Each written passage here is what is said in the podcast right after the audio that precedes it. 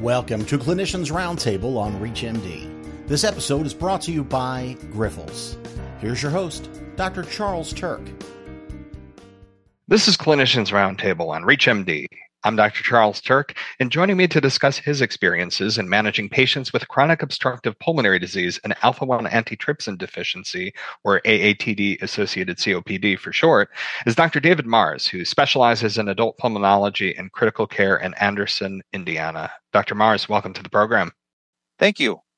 Let's begin with the patient case. Dr. Mares, would you share a memorable experience you had managing a patient with AATD associated COPD? I'd be glad to. I have a couple of ladies that are called their sisters, and they're called in our office the Alpha Twins. They're not twin sisters, but they're sisters. I worked with one of these ladies, eh, worked in our building, and uh, frequently would be seen. We'd see one another in the hallway and just say hello. I didn't even know her name, but she one day stopped me in the hallway and asked if we could talk for a few minutes because her brother had been diagnosed with, as she described, a rare form of COPD with emphysema.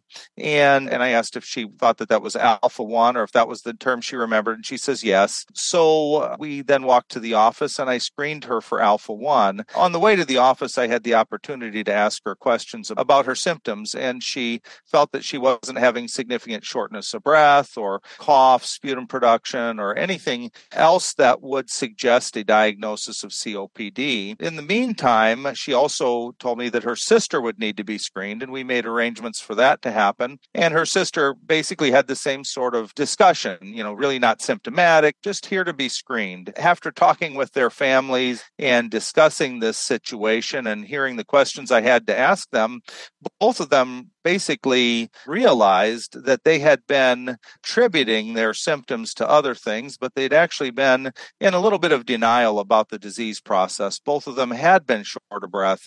Stories similar to, well, my husband and I walk frequently, but he's having to slow down so that I can keep up. Or I used to carry my lab specimens in a backpack, but now I carry them in a wagon. I do get antibiotics a couple times a year for bronchitis episodes. So really both of these ladies were already developing significant symptoms of COPD. And both of these ladies have been in our practice now and on augmentation therapy for alpha 1 antitrypsin deficiency for now roughly 10 to 12 years. And it has been a great pleasure evolving our knowledge of the disease through caring for these two very delightful ladies. So we've spent some time together going and talking to a local college genetics class where they had the opportunity to communicate with the genetics students and, and the genetics students then got a real experience with somebody who actually has a genetic disease so that they can kind of expand their knowledge of genetics through that. And I presented the, the details, the clinical details of Alpha 1 to the genetics class. We've had just a great time together, and, and the outcomes for both of these ladies have been very good. And particularly important is that neither of these two ladies would have felt that they were individually sick enough to seek out the care of a doctor. They were both in that denial phase of COPD that's so common. So we were able, based upon screening of family members, we were able able to get an early diagnosis in these ladies. Now, why is it so important to identify this deficiency early in our patients with COPD? So our our patients are experiencing oxidative damage to their lungs because they don't have alpha 1 antitrypsin to defend their lungs from neutrophil elastase. And so the length of time that they spend without augmentation therapy, it's an amount of time where additional damage is occurring to their lungs.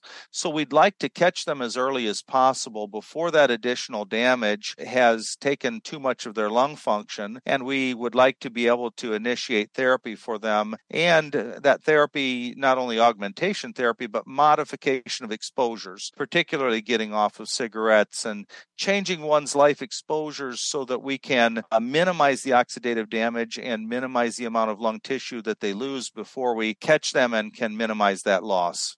And Dr. Mares, based on your experience, how should we approach detecting AATD to help identify early signs in our patients with COPD? So our problem is that we cannot, nobody, not me that has been doing this for nearly 30 years and has many alpha 1 patients, nor anyone else, we can't recognize what an alpha patient looks like because they share the same symptoms with all the rest of our COPD patients. and frankly with many of our asthma patients as well so we have to we have to start the concept of screening these people and screening everybody that has COPD, screening the people that have asthma that's difficult to control, screening the family members, screening bronchiectasis patients. It's a matter of recognizing in our own practices that screening for alpha 1 is just as important as screening for glucose elevation, cholesterol, colon cancer, and breast cancer we need to incorporate screening into our everyday practice with COPD patients and those others that I already mentioned. For those just tuning in, you're listening to Clinicians Roundtable on ReachMD. I'm Dr. Charles Turck, and I'm speaking with Dr. David Mares, who's sharing some of his experiences managing patients with COPD and alpha 1 antitrypsin deficiency, or AATD associated COPD. Now, Dr. Mares, shifting gears for just a moment and looking at potential treatments, you touched on this a little bit before, but once you've detected AATD in your COPD patient, how do you initiate therapy? And is every patient a candidate for augmentation therapy?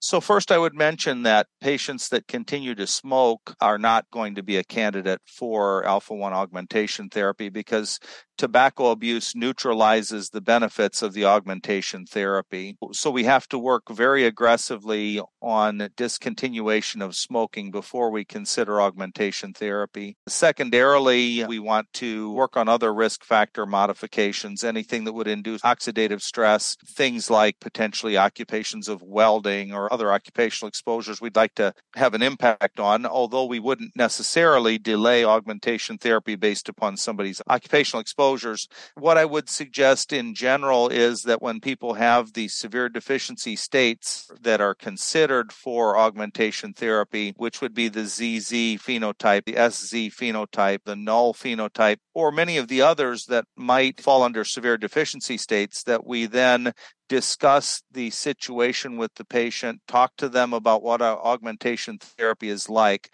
the fact that it's a weekly infusion therapy, and then we start by applying through one of the available programs so that we can get insurance coverage for augmentation therapy. And that is a process that has a great degree of assistance through some of the pharmaceutical companies. Now, once you find the right treatment approach for your patient, what are some strategies you use to help them manage this deficiency? Well, we have a patient is going to be cared for by the infusion company at great uh, degrees through the assistance with an Alpha 1 patient that is going to communicate through AlphaNet to that patient and share experiences so the patient understands what they're going to be going through and registered nurse that's going to communicate with that patient. So in my practice, I don't have much to do to continue to promote the infusion therapy. Once I initiate that and get that ball rolling, it goes upon its own course and it's well managed, incredibly well managed in the background. So, what's left for me to do is to talk to that patient about minimizing exposures, about any oxidative exposures, getting away from the campfires or sitting a little further back, maybe potentially occupational changes or just small changes, getting away from welding in indoor areas or getting all of the necessary vaccines that should be accomplished in an alpha 1 patient. Because, of course, alpha 1 also induces some abnormalities of the liver, and, and we need to do hepatitis B vaccine, a hepatitis A vaccine, so that the patient doesn't have additional stressors on their liver that might lead to potential malignancies. Pneumococcal vaccines, influenza vaccines. I'd like to be more diligent at making sure that patient gets the necessary vaccines because those sorts of infections are go- going to also induce potential for respiratory complications. But even more importantly, in the alpha patient, they're going to induce that white blood cell rich situation with any of those infections that will lead to more oxidative damage. And our alpha patients, when they call and have have a, an acute exacerbation, they're going to get antibiotics and steroids because those exacerbations are white blood cell rich events that cause an increased risk of oxidative stress. So we in essence we practice the same pulmonary medicine with that variety of COPD that we do with all of the other COPD patients, but we're more diligent to get that patient free of oxidative stress as soon as possible. And finally, Dr. Mares, are there any key takeaways you'd like to share with our audience today? Yes, I think when we should talk about diagnosis versus screening, when I see a patient and I look at that patient now and say, gosh, you look like you have alpha 1. Most of those patients, I still screen them. Most of those patients don't. When I say to myself, I'm screening all of my COPD patients, then I find people that I wouldn't have necessarily recognized as high likelihoods of alpha 1 by their clinical features, yet they have it. And so that's why it's so important to view this as a disease process that needs to be screened for in all of the population that's appropriate for screening. And we've gone through that list already. So think of this again as important as screening for any of the other diseases that we screen for. And recognize that in that COPD population, when we screen, we find these people. And we all are unfortunately involved in the care of very sick, long term chronic patients.